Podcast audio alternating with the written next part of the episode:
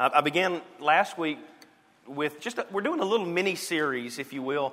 Uh, by nature, our church is exegetical, meaning that we go through books of the Bible. We just finished Habakkuk, and so now uh, we took a break and we're just exegeting one verse Isaiah chapter 9 6 for four weeks. And so we're going to hang out in it. We're going to continue hanging out in it. And uh, then we'll do Genesis in, in 2022. That's going to be awesome. I hope you're studying ahead, just reading through Genesis. It's going to be good. And um, so, anyways, to kick off that little mini series, I gave you the illustration of an ornament. And if you have not grabbed your 2022 ornament, it is free to you today. And this is from Safe Haven. So there's some, there's a few hanging left on these trees, and then there's a few in the back on these tables that are left. So if you haven't got one of these, man, we would love to give you one of these today, just as a commemorative token of, uh, of what we've been journeying through at Safe Haven. So but all that to say, we just kind of looked at the illustration of God, before Christ came, began hanging ornaments on a tree. And each and every ornament was a name, a different name of what we should expect for the coming Christ King.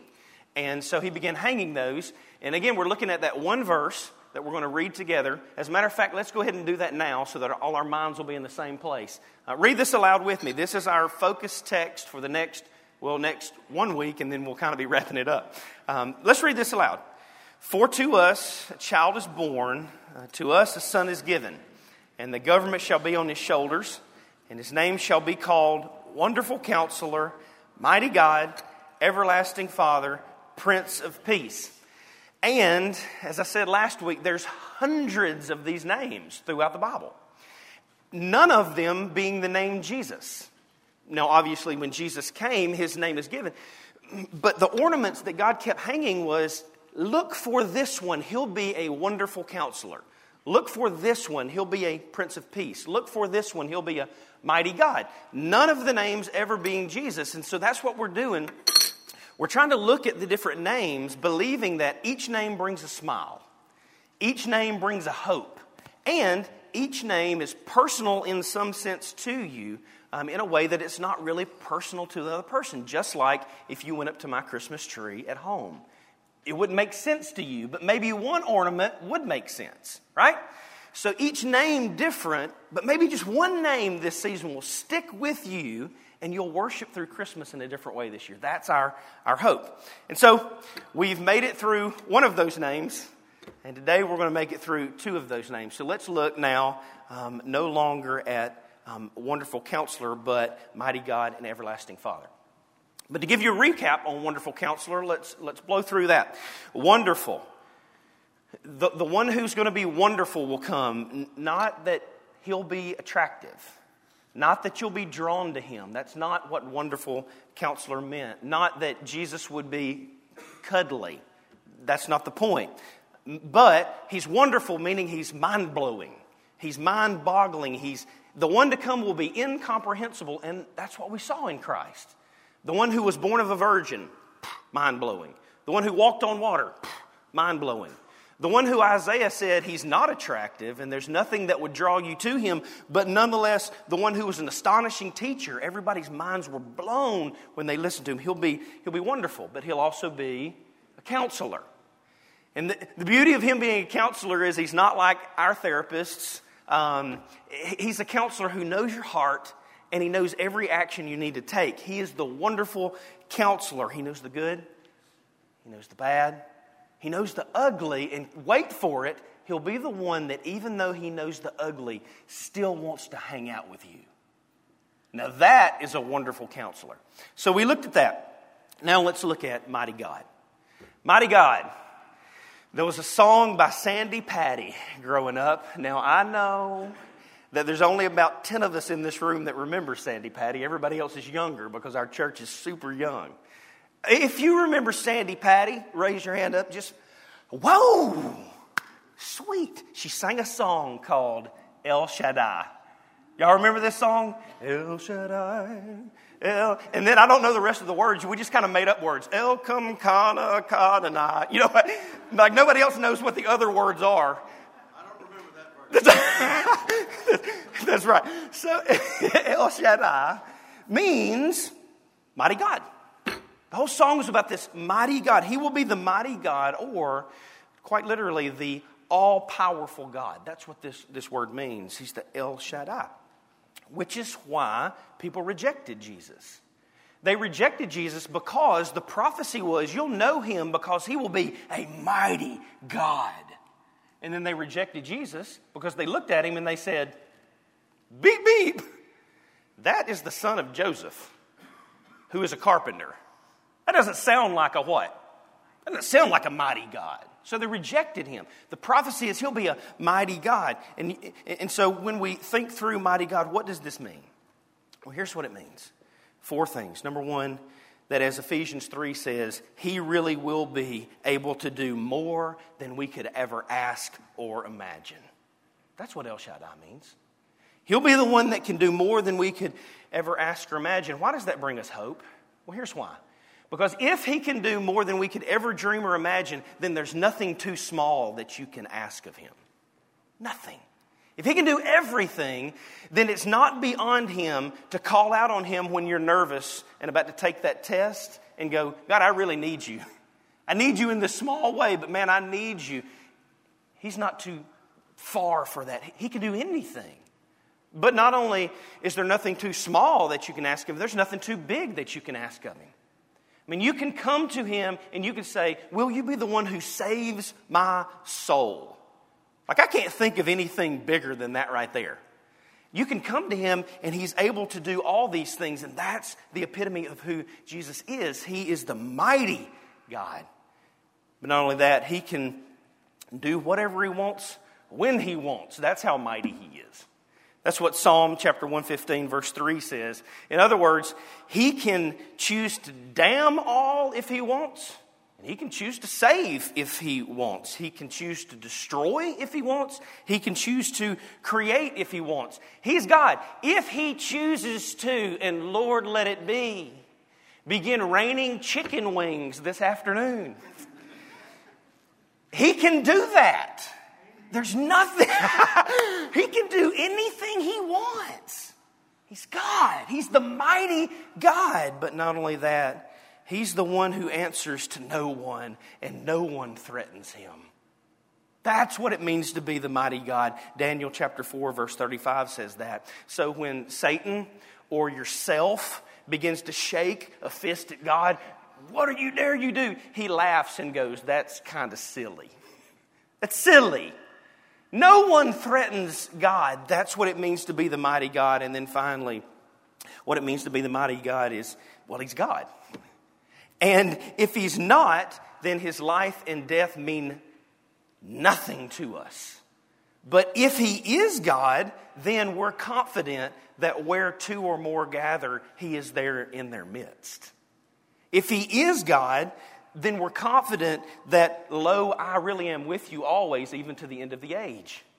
If He really is God, then we really can boldly approach Him in prayer and know that He sees our tears, hears our fears, and listens to our prayers. That's what it means that He's a mighty God, and there is none like Him. None. That's what it means. It's, it's like Job, and then we'll keep going.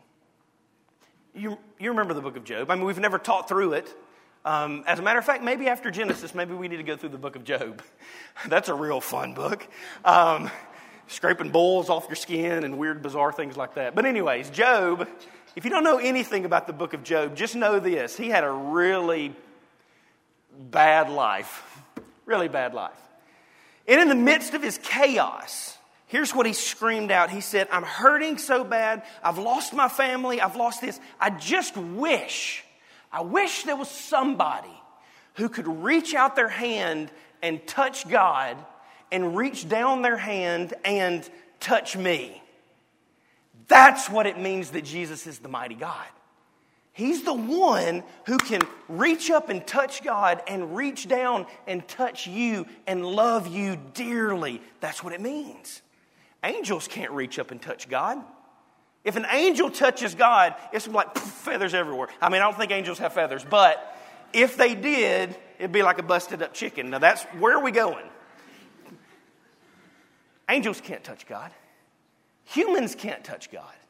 I mean, good grief, what does the scripture say? Not only you can't touch him, but what does the scripture say? Humans can't what? We can't even look at him. We can't even, we can't even see him. Only God can touch God. That's what it means that Jesus is the mighty God. He can touch heaven and he can touch you right where you need it most. He's the mighty God. So, again, the Christ child in your manger on, sitting on your piano right now shouldn't cause you to look at Christmas time and go, oh, Gucci goo. Shouldn't do that. You should look at the Christ child and go, whoa, awesome in wonder and awesome in power. Mighty God. That's the one. But not only mighty God, everlasting Father. What is in the words everlasting Father? We're going to take it two ways, real fast. One being everlasting Father, and then two being everlasting Father. But as you see, the emphases can be on one of the two words. So let's just look at them distinctly. Number one, Jesus, the one to come, is the everlasting Father, meaning he'll be the one who is from the beginning of all ages. He'll be not in the beginning, but in beginning. Two totally different things. We don't have time to go into this. i would love to have um, peppermint coffee with you since it's Christmas. No, Elisa? No? Okay. I'll be glad to share a Shiner Bock with you. I, I don't, so, um, and talk about this, but Genesis chapter 1. The words in the beginning, many of you guys know this, in the beginning is not what the Hebrew says. It doesn't say in the beginning, there's no definite article. Uh, what it quite literally says in Genesis 1 is when God began to create, or in beginning. Phenomenologically anomaly that we can't even wrap our brains around. Troy, at that moment, put the microphone here. That was the beginning of that moment. But what Genesis begins with is God was there, and when He started creating, right? Here's what this means that he's the everlasting Father. The one to come will be the one before the ages even began, before in the beginning, but the one when the world began to be. That's the one who's coming. That's a whole nother mind blowing look at Jesus, isn't it? Right? So, this before the sand was spread on the shoreline, Jesus was. Before the blue was placed in the sky, Jesus was. Before babies began to cry, Jesus was. Before the earth began to spin, Jesus was. Before gravity stuck us to this ground, Jesus was. Before oxygen began to fill lungs, Jesus was. That's how awesome He is. But not only as everlasting Father is He that, He's the architect of time and space. Meaning this, He's, he's the Father of all ages. Before seconds began, before hours began, before minutes began, before seasons and rhythms began, before all of that, before dimensional time sequence itself began, Jesus was. He's everlasting. But not only that, he's, he's the creator of all things. Before kitty cats began, and before cats and dogs began to chase one another, before antelopes began. Before those deer on Larry that you almost hit this morning began. Before all of that, before humans began, before cells began, before brains began, before hearts began, before all of that, the one to come already was. Jesus is the everlasting Father. That's the Jesus we worship. Which is why I know some of you guys got mad at me last week for making fun of Talladega Nights. I felt it. Right? I like to pray to baby Jesus. It's a mockery. When we look at Jesus, he is the mighty God, everlasting Father. That's who he is.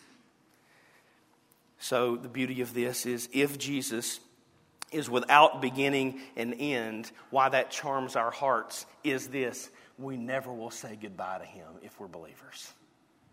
Ever. There's no beginning, no end. So for those in him, he always will be. Some of you guys had a father who walked out. Some of you guys had a father who was absent. Some of you guys have a warped view of what fatherhood means because your earthly father, if I can just partner with you, was just a piece of garbage. Some of you had awesome fathers, but the beauty of Jesus being the everlasting Father is He's the one who will never walk out, He's the one who never will be absent, and He's the one who will never die.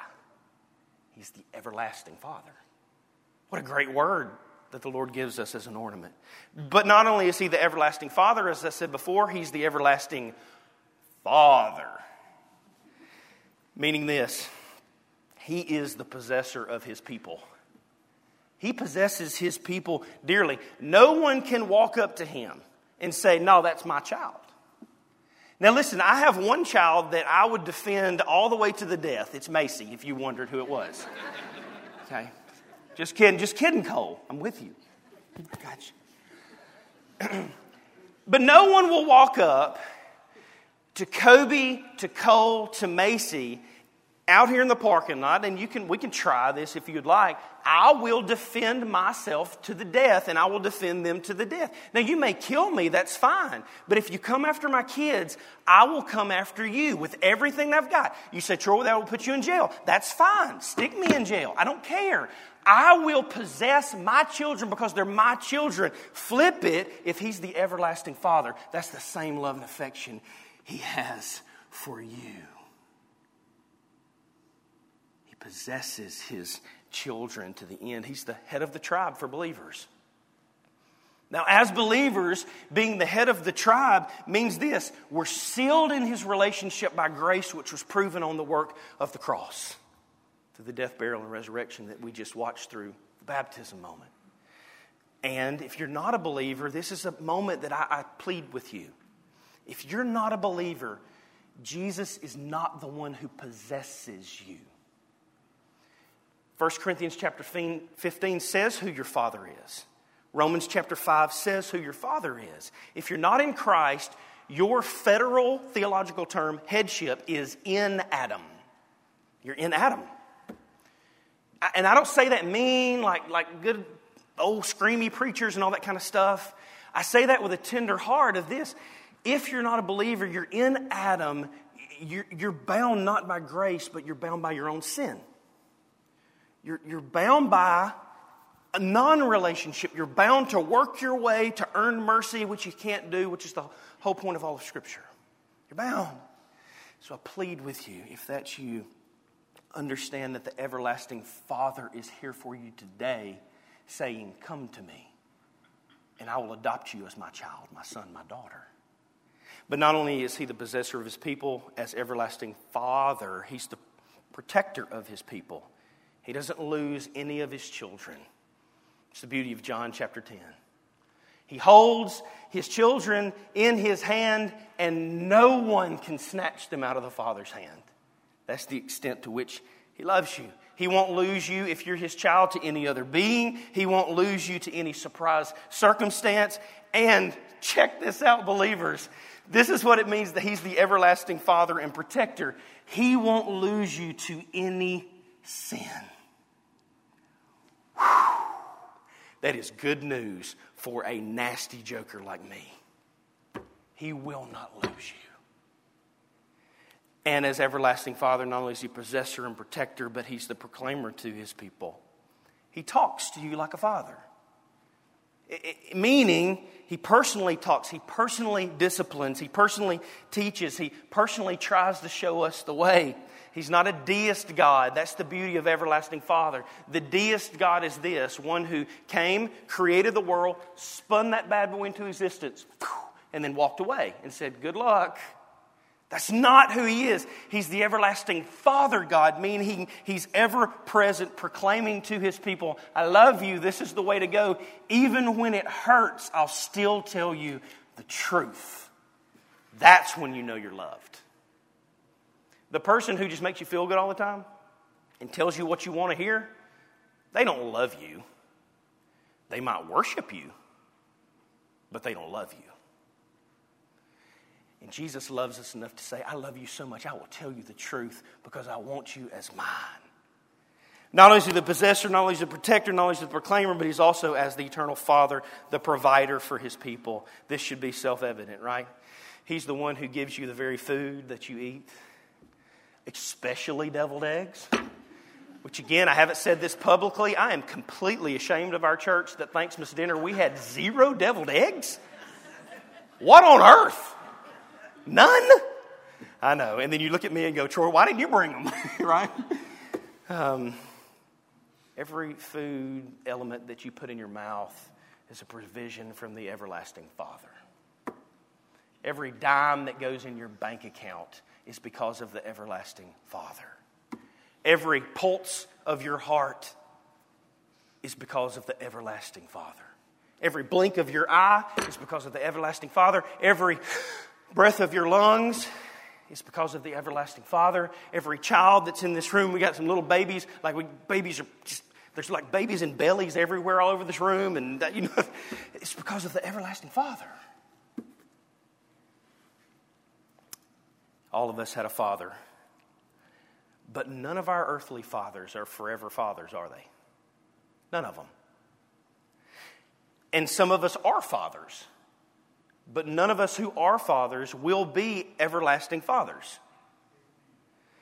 But there's one who is the everlasting Father, and his name is. Don't say it yet. We made it. We made it to the Christmas service. He's the one to come. In eternity, uh, I'll keep going and we'll wrap it up. The beauty of this is, as mighty God and everlasting Father, if He's both of those things, in eternity, I can rest you assured that if you step into eternity and your earthly Father is the first person to greet you, you will bolt right past Him and head straight to the King of Kings and Lord of Lords. If He's the mighty God and everlasting Father. And you will embrace Jesus and go, Thank you. And your earthly father who's there will go, That's exactly where I was going to tell you to go. you should have gone there first. yeah. He's greater than any earthly father ever will be. That's what you should look at when you look at the baby in the manger. Three takeaways, and we'll wrap it up. Band, come on back up. Number one, as mighty God and everlasting Father, He's both capable and willing to give eternal life to those He chooses as His people through the work of the Son and by the power of His Spirit. No one else can give you eternal life but the child that is to be born. None. None.